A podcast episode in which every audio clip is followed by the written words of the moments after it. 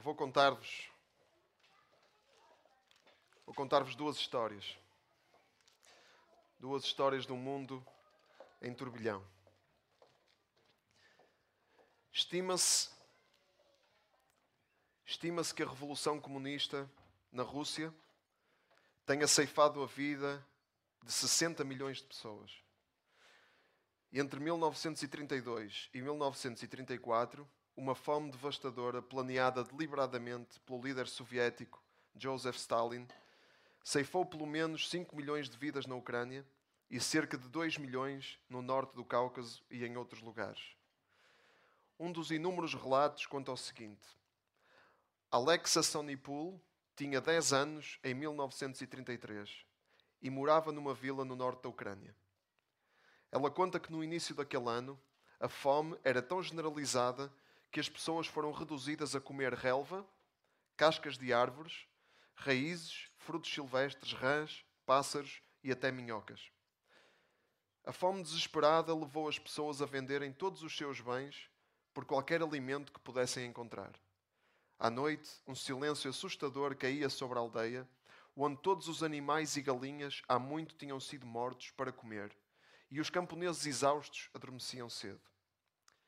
Mas as brigadas de requisição comunista que buscavam cumprir as quotas dos grãos impossivelmente altas continuavam a vasculhar até mesmo as aldeias onde os habitantes já estavam a morrer à fome.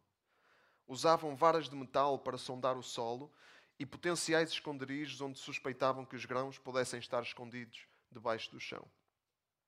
Alguns dos brigadistas, alimentados pela campanha, pelas campanhas de ódio soviéticas contra os camponeses, agiam sem misericórdia, levando as últimas migalhas de comida das famílias esfomeadas, sabendo que estavam a condenar as crianças à morte.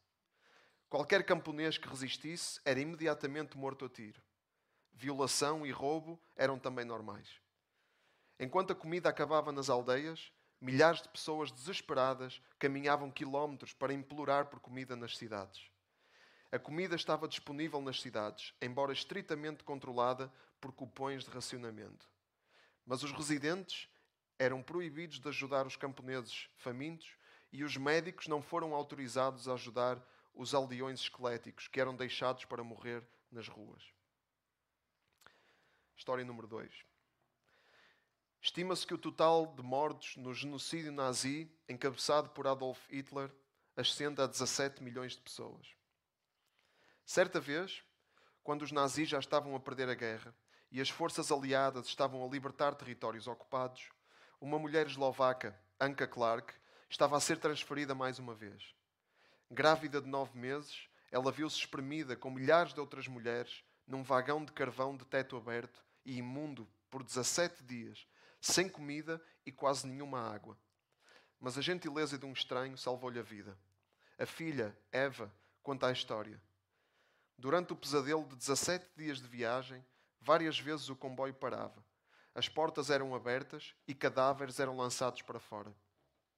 Um agricultor passou pelo vagão onde a minha mãe estava e viu-a. Ela sempre disse que nunca esqueceria a expressão na cara do homem. Ela era como um esqueleto grávido e quase sem vida. Pesava 31 quilos e estava grávida de nove meses.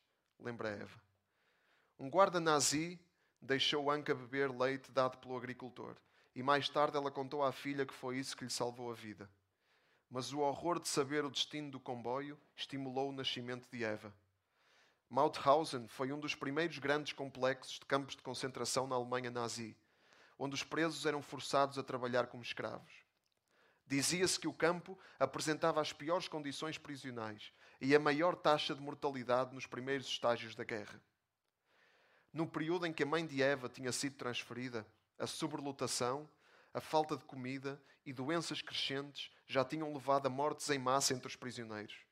Pelo menos 90 mil pessoas morreram no campo. Eva conta: Quando a minha mãe viu o nome Mauthausen na estação, ficou em choque. Ao contrário de quando ela chegou a Auschwitz, sem saber o que aquele lugar era, desta vez ela sabia, porque tinha ouvido falar dos horrores de Mauthausen no início da guerra. A minha mãe começou a dar, começou a dar-me à luz naquele vagão de carvão.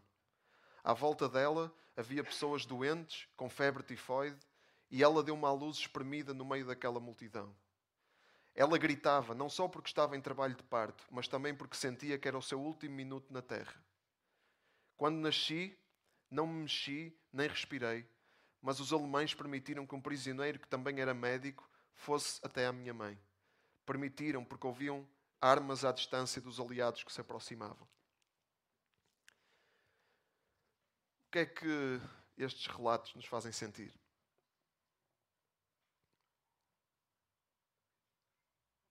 Não é uma pergunta retórica, é mesmo uma pergunta. O que é que estes relatos nos fazem sentir? Angústia? Tristeza? Mais? Dor? Mais? Revolta?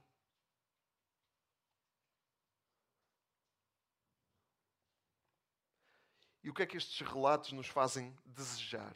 Fazem-nos desejar alguma coisa?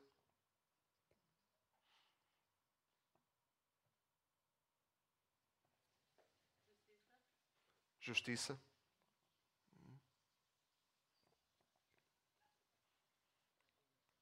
Mais? A vinda de Cristo.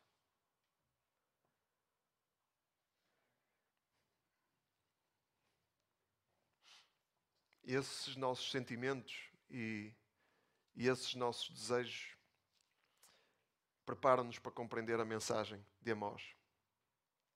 É o profeta que nós vamos ler hoje. Temos estado a ler os profetas menores, os profetas mais escondidos do Velho Testamento. E, e vamos abrir em Amós. Um livro pequenino, ali mais para o fim do Velho Testamento.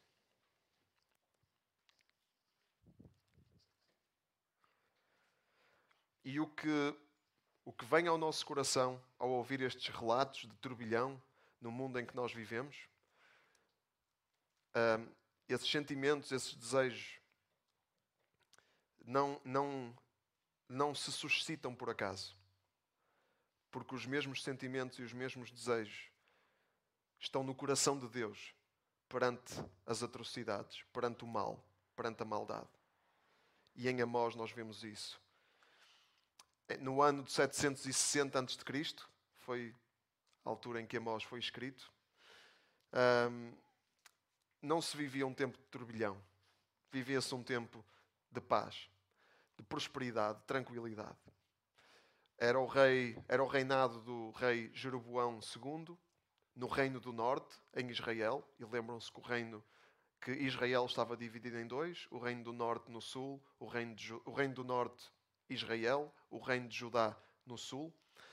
Uh, e o rei Jeroboão reinou muito tempo, reinou 40 anos.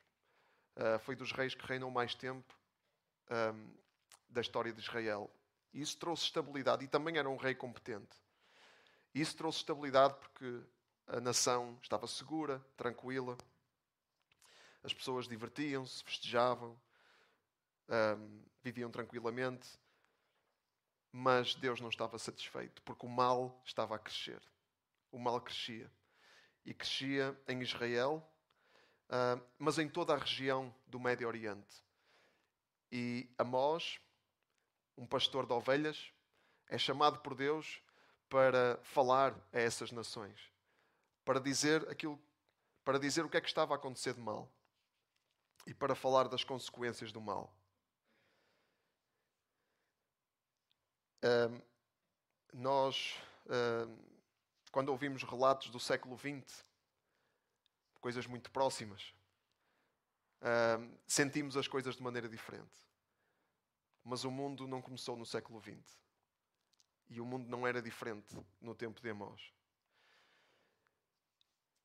Vamos ler Amós, vamos ler 1 e 2. Estas são as palavras de Amós, que foi um dos pastores da cidade de Tecoa, as quais Deus lhe revelou sobre Israel. E isto aconteceu dois anos antes do terremoto, quando Uzias era rei de Judá e Jeroboão, filho de Joás, era rei de Israel.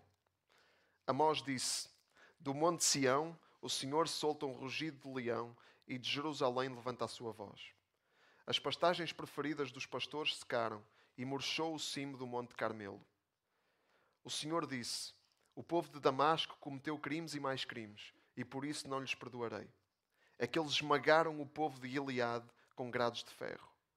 Por isso vou enviar fogo sobre o palácio de Azael, que há de destruir as fortalezas de Ben-Hadad. Vou quebrar os ferrolhos das portas de Damasco e arrancar o chefe do vale de Aven e aquele que tem o poder em Bet-Eden. O povo da Síria será exilado para a terra de Kir, foi o Senhor quem falou.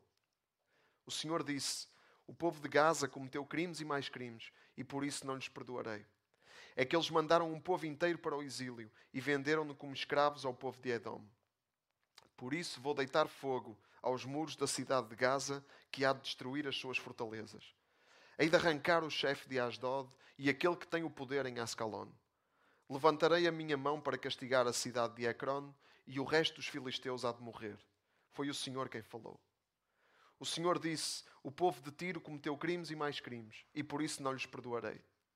É que eles exilaram um povo inteiro para a terra de Edom, esquecendo o tratado de amizade que tinham feito.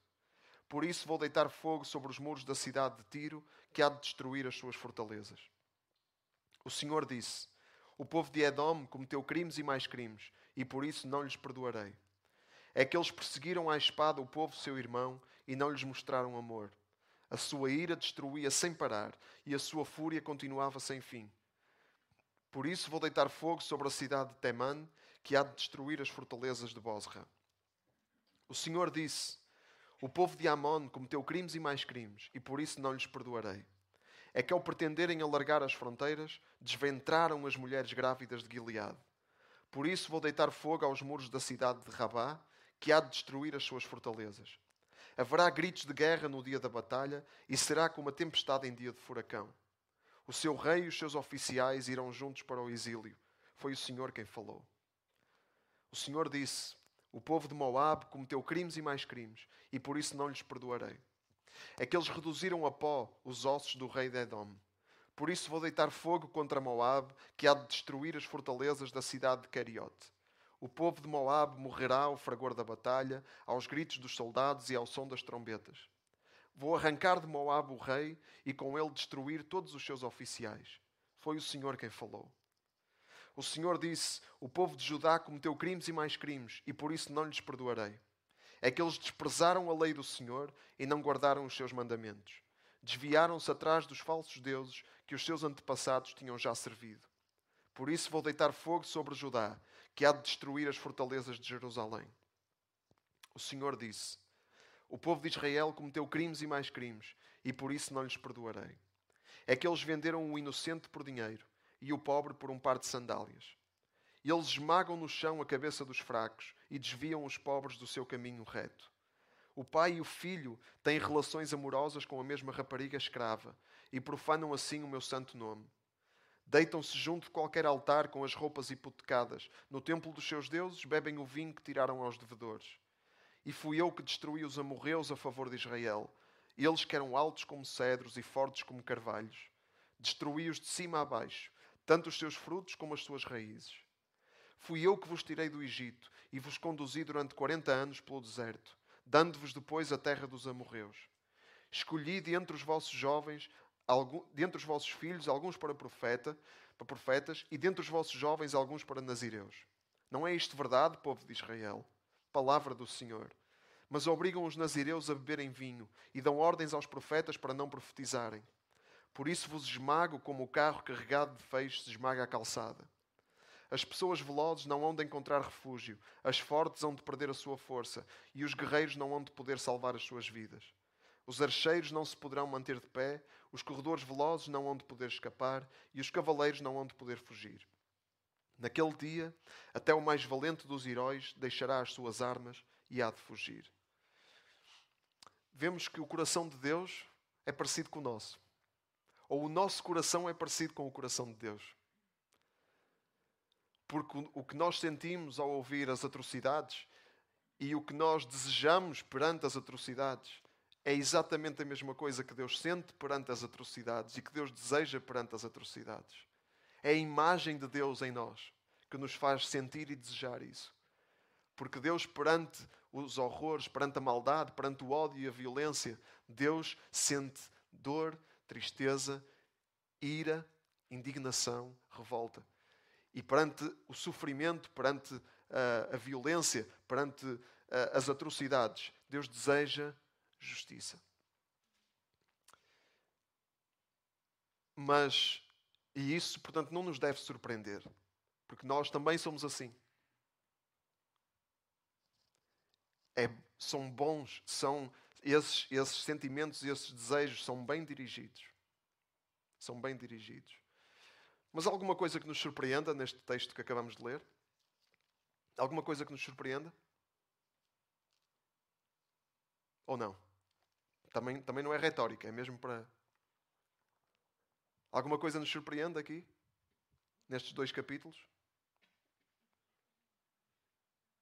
Hum? Ninguém. Ah, muito bem. Porque é que Deus diz isto? Não lhes perdoarei. Né? Diz isto uma e outra vez. Uhum. Mais alguma coisa que nos surpreenda aqui?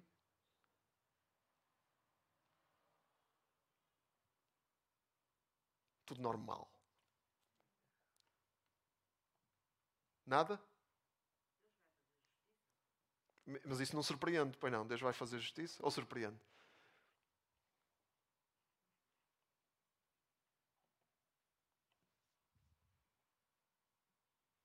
10, 9, 8.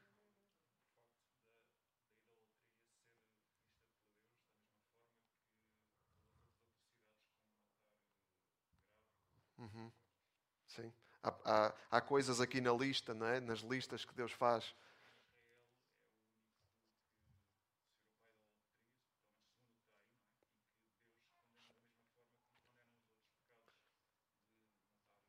Uhum, uhum. Isso, isso foi uma das coisas que me surpreendeu. Foi o que eu acho que surpreende neste texto, que é Israel também ser chamado a atenção aqui. Porque os israelitas, isto foi dirigido aos israelitas do norte, e eles, ao ouvirem as, a, a, profecia de Amós, se calhar estavam a dizer: a Síria, isso mesmo, são uns, são uns, são odiosos, esses sírios. Edom, Edom, como é que é possível? Edom, que era o povo, o povo que veio de Isaú, irmão de Jacó, o povo irmão de Israel, que, que destruiu o seu povo irmão, uh, perseguiram à espada o seu povo irmão. Né? Amon, Amon, desventraram as mulheres grávidas em Gileade.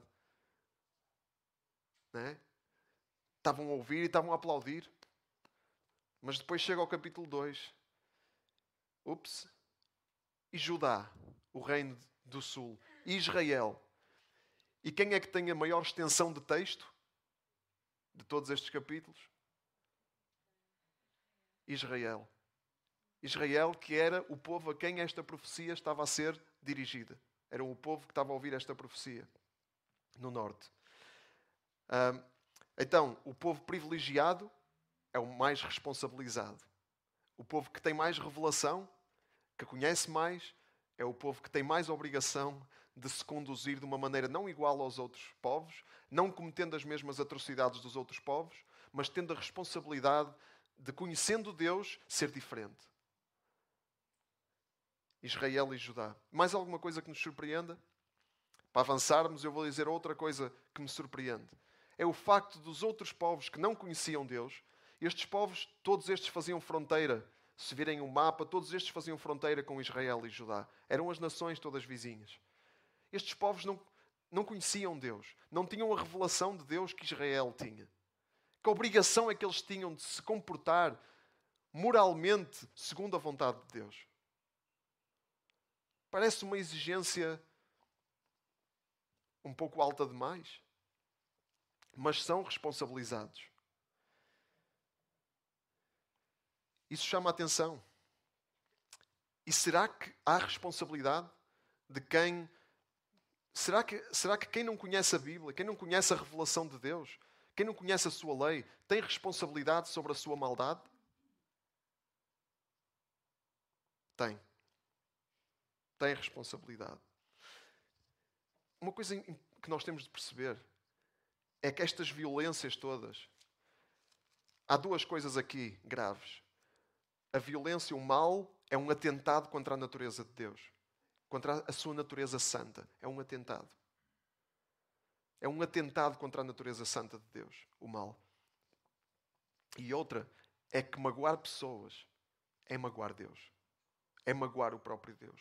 Atentar contra a vida de pessoas é atentar contra a vida do próprio Deus. E para os fracos, Deus tem uma sensibilidade especial. Israel é chamado a atenção disso. Eles esmagam no chão a cabeça dos fracos. Estou a ler no capítulo, no, no, capítulo 2, versículo 7. Eles esmagam no chão a cabeça dos fracos, desviam os pobres do seu caminho reto. O pai e o filho têm relações amorosas com a mesma rapariga escrava, os indefesos, aqueles que não têm voz, os vulneráveis. Para esses, Deus tem um lugar especial no seu coração. Magoar esses é ainda mais grave. Mais grave, tão mais grave que Jesus disse que mais valia alguém enrolar uma pedra de moinho, uma corda com uma pedra de moinho a si próprio e deitar-se ao mar, do que fazer tropeçar um dos pequeninos, do que magoar os indefesos, os vulneráveis. Foi isso que Jesus disse. Mas a responsabilidade é de todos. Ninguém tem desculpa. E a Bíblia diz-nos isso. Vamos a Romanos. Hoje vamos ler muito a Bíblia. Um, e eu vou falar menos dos meus pensamentos e ler mais a Bíblia hoje. Romanos, vamos a Romanos no capítulo 1, para nós percebermos esta responsabilidade. Romanos 1, versículo 18.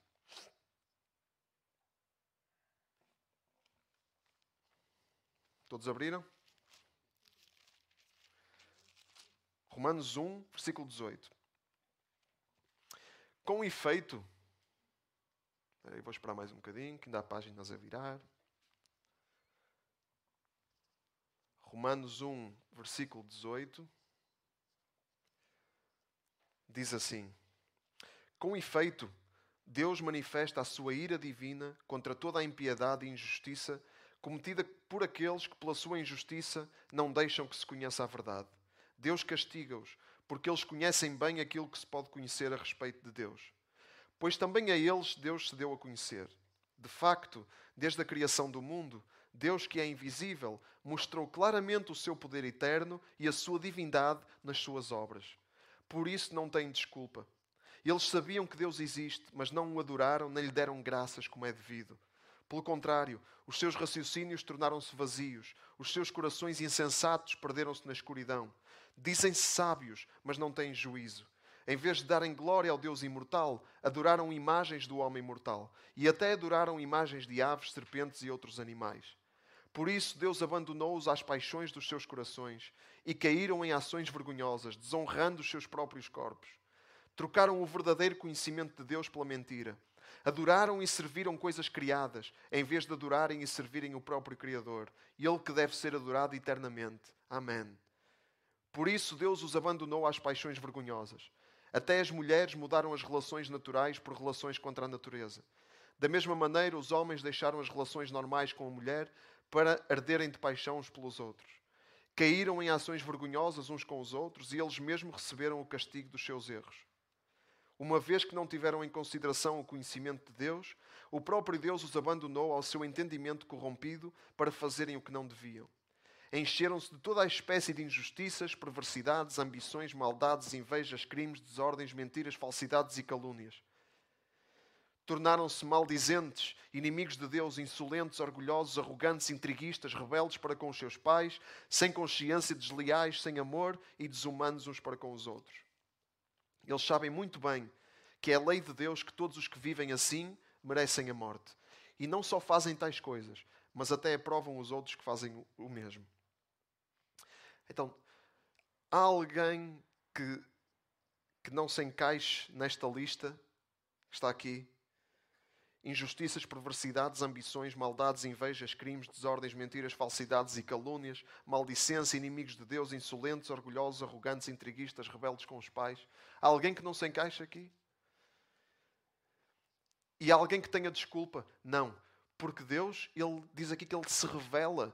Ele se revela não só na Bíblia, ele se revela não só pelos profetas, ele se revela por todas as suas obras em toda a criação. Nós olhamos, qualquer. Não é preciso a Bíblia para chegar até aqui. Nós olhamos, olhamos para o céu, para as estrelas, para a biodiversidade, para toda a beleza e vemos tem que haver mais do que isto. Tem que haver mais do que aquilo que é material e do que aquilo que se vê. Qualquer pessoa chega aí. É? E depois dizemos, e depois agimos, comportamos-nos no mundo e vemos que as nossas ações têm frutos, têm consequências. E quais são as ações que têm consequências? E, e que consequências têm estas ações? As ações que vão contra a lei de Deus, que consequências têm? As inimizades, a maldicência, o orgulho, a arrogância, a falta de amor. Que consequências tem isso? Nós vimos que tem consequências desastrosas, como o Holocausto, como a Revolução Comunista na Rússia e muitos, muitos, muitos outros exemplos. Nós vemos as consequências e vemos isto está errado. Está errado. E depois pensamos, mas eu, tenho, eu, eu não quero isto porque isto tem, tem consequências más. Isto mata, isto destrói. Eu tenho que me comportar de maneira diferente. Mas depois nós tentamos e percebemos, eu não consigo. Eu não consigo me comportar de maneira diferente. Não consigo deixar de ser orgulhoso. Não consigo deixar de ser arrogante. E aí nós dizemos: Deus Criador, tem misericórdia de mim. Eu preciso de ajuda.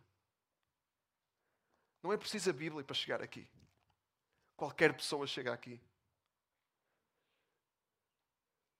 Com um mínimo de humildade. Qualquer pessoa chega aqui e de honestidade. Então ninguém, ninguém tem desculpa para o mal. O mal não tem desculpa. E Paulo diz que não só, Paulo aqui em Romanos e Amós, no Velho Testamento, dizem que não só, uh, não só os povos que não conhecem Deus, mas quem conhece Deus está, está também sujeito às mesmas coisas. Vamos um bocadinho mais adiante a Romanos 3. Vamos ler mais uma passagem. Romanos 3, um bocadinho mais à frente, no versículo 9. Romanos 3, 9. Que dizer então? Nós, os judeus, perguntava Paulo, seremos melhores que os outros? De modo nenhum. Tenho estado a explicar que tanto os judeus como os não-judeus estão dominados pelo pecado. Assim diz a Sagrada Escritura: não há ninguém que seja justo. Ninguém. Não há ninguém que compreenda. Não há ninguém que busque a Deus. Todos andam fora do caminho e todos se perdem. Não há quem faça o bem. Não há um só. A sua garganta é como um sepulcro aberto. Com a sua língua eles enganam. Veneno de serpentes sai dos seus lábios. A sua boca está cheia de rancor e maldição. Os seus pés caminham velozes para irem derramar sangue. Deixam destruição e ruína por onde passam e não conhecem o caminho da paz. Não têm nenhum temor de Deus. Ora, nós sabemos que tudo o que diz o livro da lei é para os que estão sujeitos à lei. Que todos se calem e não arranjem desculpas, e que o mundo todo se sujeite ao julgamento de Deus. Pois não é pelo cumprimento da lei que alguém é justificado por Deus. Pela lei o que sabemos é que somos pecadores. Nós vemos a lei de Deus e percebemos não há ninguém, ninguém que consiga cumprir a lei de Deus de uma forma perfeita. Nem judeus, nem pagãos, nem cristãos, nem muçulmanos, ninguém, nem o Papa, nem o homem mais separado, mais santo, mais isto e mais aquilo. Ninguém. Ninguém. Este é o estado do ser humano. Todos, todos têm, todos são uh, cometidos e escravos dos seus maus instintos. Uns para umas coisas, outros para outra, uns num grau, outros noutro, estão todos, todos afetados pelo mesmo problema. E se nós tivermos um coração como o de Deus, vamos sentir, sim, indignação, tristeza, eh, vamos sentir, vamos sentir dor por todo o pecado, por toda a falta de amor, por toda a violência, por todo o ódio que vemos à nossa volta tanto, tanto os dos outros como o nosso. Vamos sentir esses mesmos sentimentos. E vamos desejar justiça para os outros. Porque desejar justiça para nós, isso já não. Mas aqui tem que entrar outros conceitos. Quando, quando se chega a essa conclusão, quando se chega a esse, a esse, quando se chega a esse nível de dizer Deus Criador tem misericórdia de mim, eu não consigo. Quando passamos por esse processo de perceber há coisas que têm más consequências, são más, eu não as devo fazer, mas faço, então eu preciso de alguém maior do que eu, alguém superior a mim para me ajudar, para me dar força, para me perdoar, para me restaurar. Deus Criador tem misericórdia de mim. Quando nós chegamos aí, há outros conceitos que caem aqui: a misericórdia e o perdão.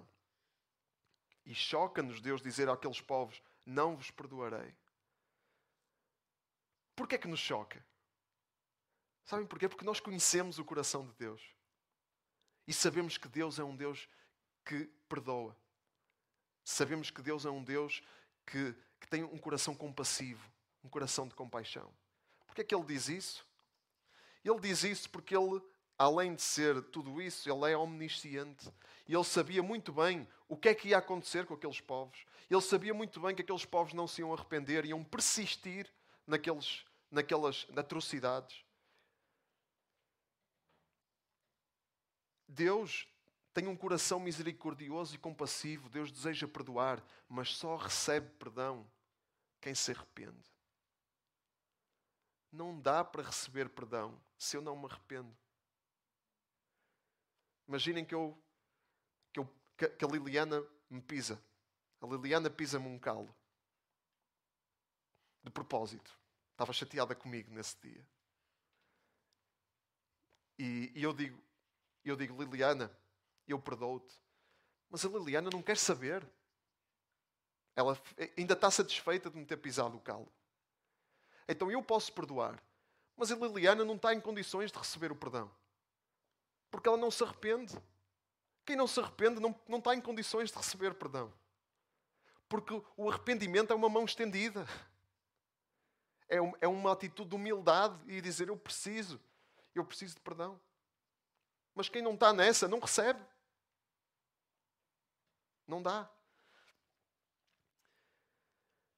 Então Deus, ele tem um coração compassivo e que oferece perdão, mas só recebe perdão quem se arrepende. E estes povos, nenhum deles se iria arrepender. Nem Judá, nem Israel, o povo de Deus. E por isso Israel ia ser conquistado pelo Império Assírio, ia perder a sua identidade, a sua soberania, e Judá, um, um século ou dois mais tarde, dois séculos mais tarde, ia ser conquistado também pelo Império Babilónico. Agora, Deus, Ele é justo e Deus deseja justiça perante as atrocidades, como nós também desejamos. Mas Deus é compassivo e quer perdoar e quer oferecer perdão. E Deus fez isso através de Jesus.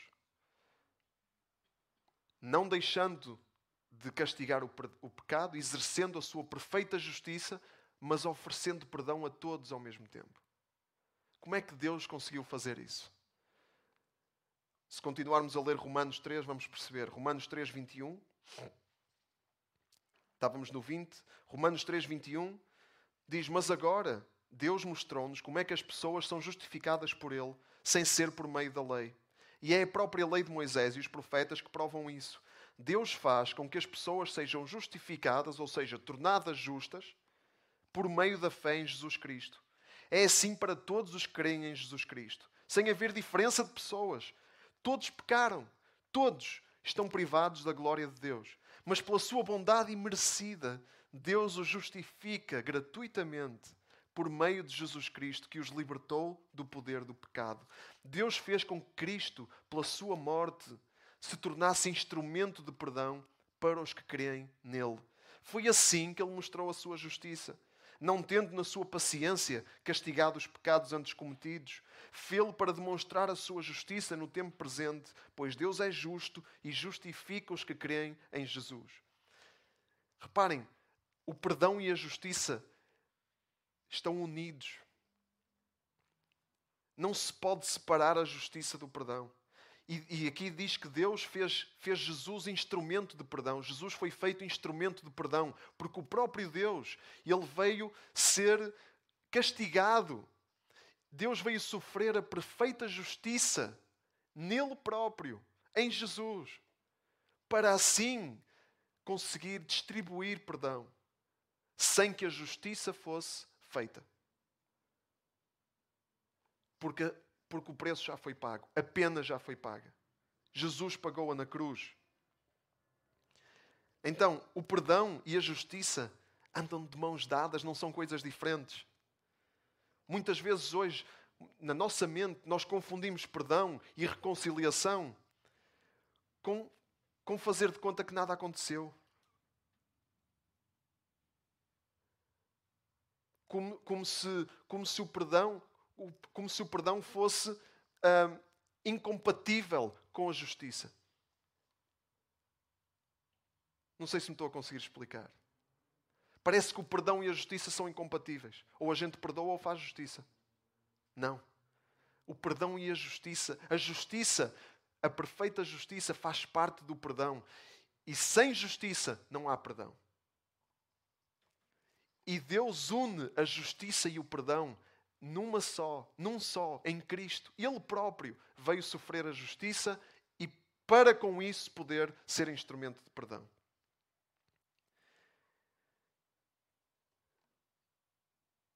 E, e, o perdão genuíno, o perdão genuíno implica reconhecer, implica elencar o mal que foi feito. Nós não temos essa noção, não é natural em nós perceber isso. O perdão genuíno implica não, não atirar o mal para debaixo do tapete. Isso não é perdão. Quando se faz de conta que nada aconteceu, isso não é perdão. Porque o perdão implica que alguma coisa de mal foi feita. Se não estou a perdoar o quê? O perdão implica que alguma coisa de mal foi feita. Há que elencar o que foi feito de mal, há que há que ter indignação perante o mal. Sabem qual é o nosso modelo? Deus dá-nos um modelo de processo de perdão em Amós. Isto é o processo de perdão. O que é que Deus faz em Amós? Deus pega no mal todo que foi feito. Este é o mal. Pá, pá, pá, pá. Esventraram as mulheres grávidas. Pisaram a cabeça do pobre. Deitaram-se com a mulher, com, com a escrava. Obrigaram a escrava a ter relações sexuais. Tá, tá, tá. O mal a ser elencado. E mais, as consequências. Quais são as consequências do mal? Porque o perdão também lida com as consequências do mal. O perdão não é mandar o mal para debaixo do tapete e, e, e, e, e dizer que não há consequências nenhumas. Pintar tudo de cor-de-rosa. Isso não é perdão. Porque há consequências para o mal. Elencamos o mal, Deus elenca o mal, Deus enumera as consequências e depois então há uma opção de responder ao mal com o bem, como Deus fez em Jesus, que enviou o seu filho para pagar o preço para morrer no lugar dos seus inimigos que mereciam castigo e foi ele castigado no lugar. Mas primeiro há que elencar o mal, há que elencar as consequências negativas do mal. E depois então há uma opção. Eu posso responder ao mal com o bem. Eu posso responder ao mal, eu posso responder à, à violência com amor. E não com vingança. Isso é perdão. Isso é perdão genuíno. Dizer a alguém, e isto é um flagelo nas igrejas, um flagelo. Dizer a alguém que foi magoado, foi abusado, foi manipulado, foi desrespeitado. Dizer a alguém só tens é de perdoar e mais nada. Isso é a negação do perdão. Isso é a negação da justiça. Não é assim. Há um processo, mas perdoar o quê? O mal que foi feito. Qual é que foi o mal? O mal foi este. Tá, tá, tá. E o mal tem consequências. O mal tem consequências. Quando alguém trai, há uma consequência. Quando alguém mente, há uma consequência. Quando alguém desrespeita, há uma consequência. E às vezes essas consequências podem ser mitigadas porque o perdão tem esse condão. Né? O perdão pode iniciar, pode ser, pode ser o início de um processo de restauração e até de reconciliação, até de restaurar o relacionamento que foi quebrado. Pode não ser. O perdão pode não significar isso, porque às vezes as consequências são graves demais. Alguém que mata alguém. Há histórias, há, há vídeos disso no YouTube de, de mães que perdoam o assassino dos seus filhos. Perdoam. Perdoam o assassino. E isso significa que o assassino vai deixar de cumprir pena na prisão? Não. A justiça, as consequências estão ali. As consequências estão ali. Mas pode haver perdão. Pode. Mas às vezes as consequências não podem, não podem ser evitadas. E dizer a alguém que tem que não só ignorar o mal que foi feito e só perdoar, e, que, e dizer a alguém que o perdão implica que não vai haver nenhuma consequência negativa, fica tudo como estava, fica tudo igual. Dizer a alguém que a vida tem que continuar, isso é a negação do perdão. Porque para haver perdão, tem que haver uma noção do mal que foi feito. E tem que haver uma noção das consequências do mal que foi feito. E então aí pode haver uma opção de responder ao mal com o bem. E é um erro, é um erro. Uh, sim, segundo a Bíblia, é um erro não aceitar os pedidos de perdão de quem está arrependido. É um erro, porque o perdão liberta-nos das liberta-nos dos sentimentos tóxicos de vingança, de ódio, de amargura. O perdão liberta-nos disso. Então é um erro não aceitar o pedido de perdão de quem está arrependido. Mas também é um erro quem pede perdão achar que tem que ficar tudo igual. É um erro quem pede perdão achar que tem que ficar logo tudo bem. Como se nada tivesse acontecido. Não, há consequências. Há um mal que foi feito, há consequências. Quebra de confiança, destruição de relacionamentos, às vezes consequências legais até. E tudo isso faz parte do processo de perdão. É isso que Deus faz em Amós. E nós ficamos chocados com Deus. Deus no Velho Testamento é um, é um, é um ranhoso, é um resmungão, sempre a dizer o mal, o mal, o mal. Não, isso é para ser feito. Há que elencar o mal. Para depois se perceber onde é que está o mal, quais são as consequências e que há perdão. Sim, há perdão. Porque Deus oferece perdão a todos. Porque Deus ele veio fazer-se a si próprio instrumento de perdão em Jesus Cristo. E nós já estamos a ouvir, já estamos a ouvir a voz do profeta de outra maneira. Estamos a ouvir a voz de Amós, do profeta, de outra maneira, e de Paulo, que nos diz a condição humana, e já estamos a perceber, a pensar como é que nós próprios lidamos com isso do mal e do perdão. Como é que está como é que está essa questão do perdão na nossa vida? Estamos a seguir o modelo que temos aqui em Amós, o modelo de Deus, que temos na Bíblia toda, de facto. É? Se nós tirarmos este texto de Amós do contexto, aí é, é chocante. Porque Deus parece mau. E há muita gente que faz isso e até nem gosta de ler o Velho Testamento, porque só vê um Deus apontar o mal. Mas isso tem que ser feito. Porque é isso que nos mostra o coração de compaixão de Deus que responde ao mal com o bem. É isso que nos mostra a dimensão do amor de Deus que respondeu a toda a inimizade, a toda a violência, a toda a maldade com o seu grande amor, que enviou o seu filho, sacrificou tudo para que o mal possa ser vencido e para que o perdão possa ser recebido por aqueles que se arrependem, aqueles que querem receber. Porque quem não se arrepende não está em condições de receber perdão.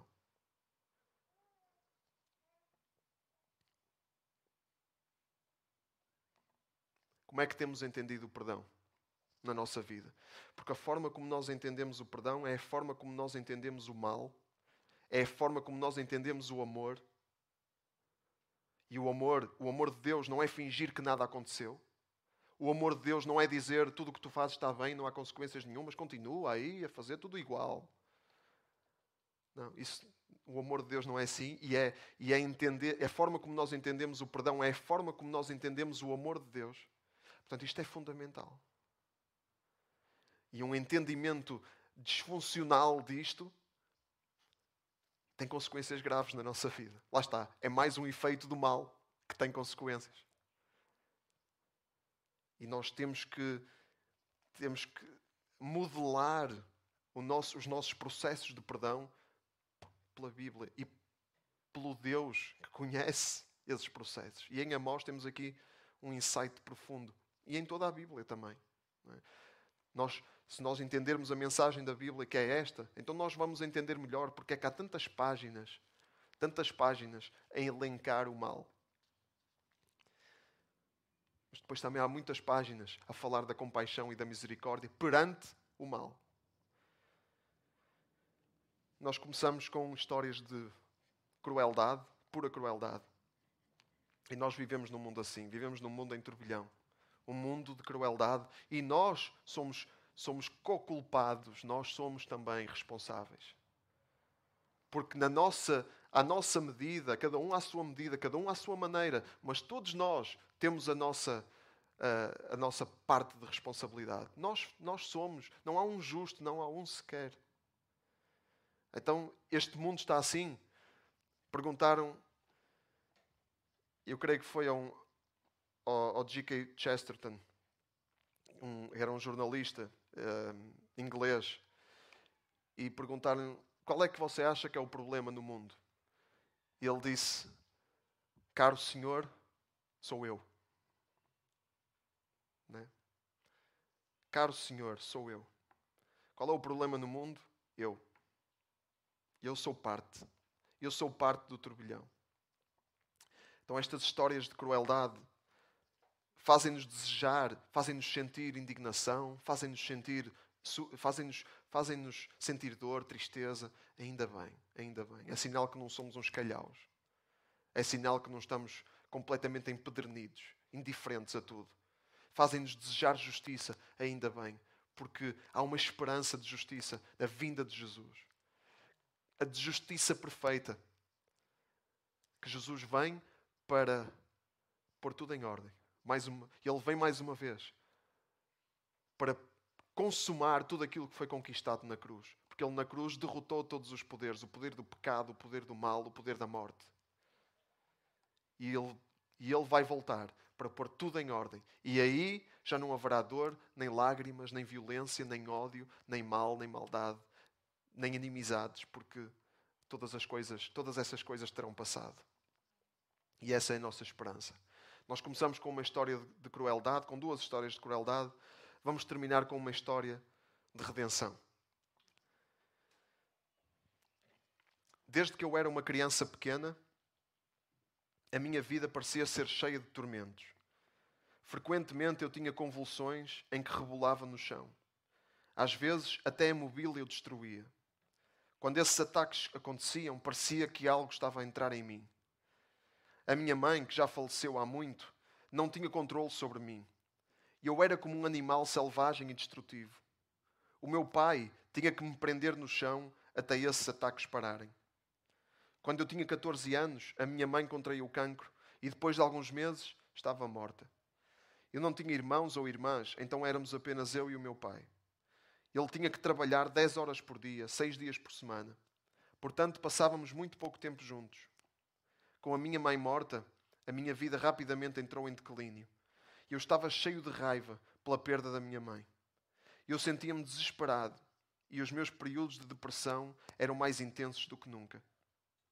A cada dia que passava, eu tornava-me cada vez mais rebelde. Depois de anos de tormento mental, problemas de comportamento, lutas interiores profundas e rebeldia, eu tornei-me o criminoso que o meu destino tinha determinado que eu me tornaria. Ao ser preso, em agosto de 1977, David Berkowitz confessou o assassinato de seis pessoas e ferimentos em sete outras com disparos de revólver. Dizia ser comandado por um demónio que tinha possuído um cão da vizinhança e que lhe dizia para matar as pessoas. E ele continua o testemunho dele. Dez anos depois da minha sentença de prisão, ele foi condenado a seis prisões, seis penas de prisão perpétua. Seis. Dez anos depois da minha sentença de prisão, e sentindo-me desanimado e sem esperança, outro recluso veio até mim um dia, enquanto eu caminhava pelo pátio da prisão, numa noite fria de inverno. Ele apresentou-se e começou a dizer-me que Jesus Cristo me amava e me queria perdoar. Ele deu-me o um Novo Testamento de bolso e me pediu para ler os Salmos. Eu fiz isso. Eu lia todas as noites. E foi nesse período que o Senhor começou suavemente a derreter o meu coração de pedra. e eu entreguei a minha vida a Jesus. Muitos anos se passaram desde que eu tive aquela primeira conversa com o Senhor. Tantas coisas boas aconteceram na minha vida desde então.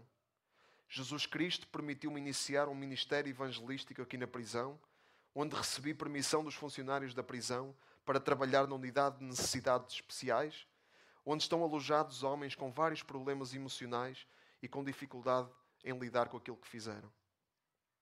Tenho liberdade para orar com eles enquanto lemos as nossas Bíblias juntos. Eu tenho assim a oportunidade de lhes mostrar o amor fraternal e a compaixão que me foi oferecido a mim. Ele ainda está preso. O David Berkowitz, nos Estados Unidos, ficou conhecido como Son of Sam, um assassino em série, um psicopata. Mas até para esses há redenção. Até para esses há perdão. Até para esses há oportunidade. Mas ele continua preso. As consequências estão lá. As consequências estão lá. Mas o perdão libertou-o completamente do peso da culpa daquilo que ele fez. Tanto que ele pode agora ajudar outros a lidarem com o mal que fizeram e conduzi-los numa vida de arrependimento e de restauração. Este, este é o coração de Deus. O mal tem consequências, o mal existe.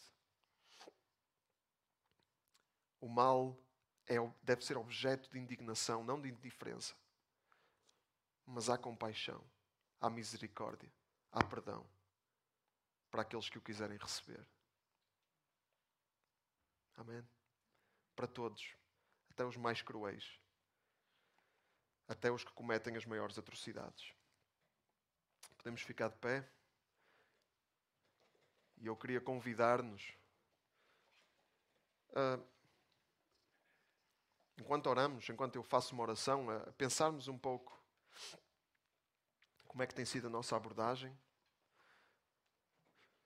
O que é que, eu, o que, é que nós precisamos de pôr em ordem na nossa mente, no nosso coração, relativamente a tudo isto?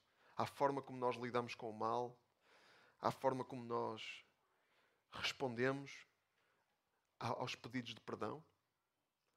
A forma como nós pedimos perdão e, estamos à espera do quê quando, quando pedimos perdão? Quais são as nossas expectativas relativamente ao perdão que nós pedimos? tanto a Deus como às pessoas a quem ferimos e magoamos. Precisamos de pôr as ideias em ordem para não negarmos nisso tudo a justiça e para não negarmos a compaixão.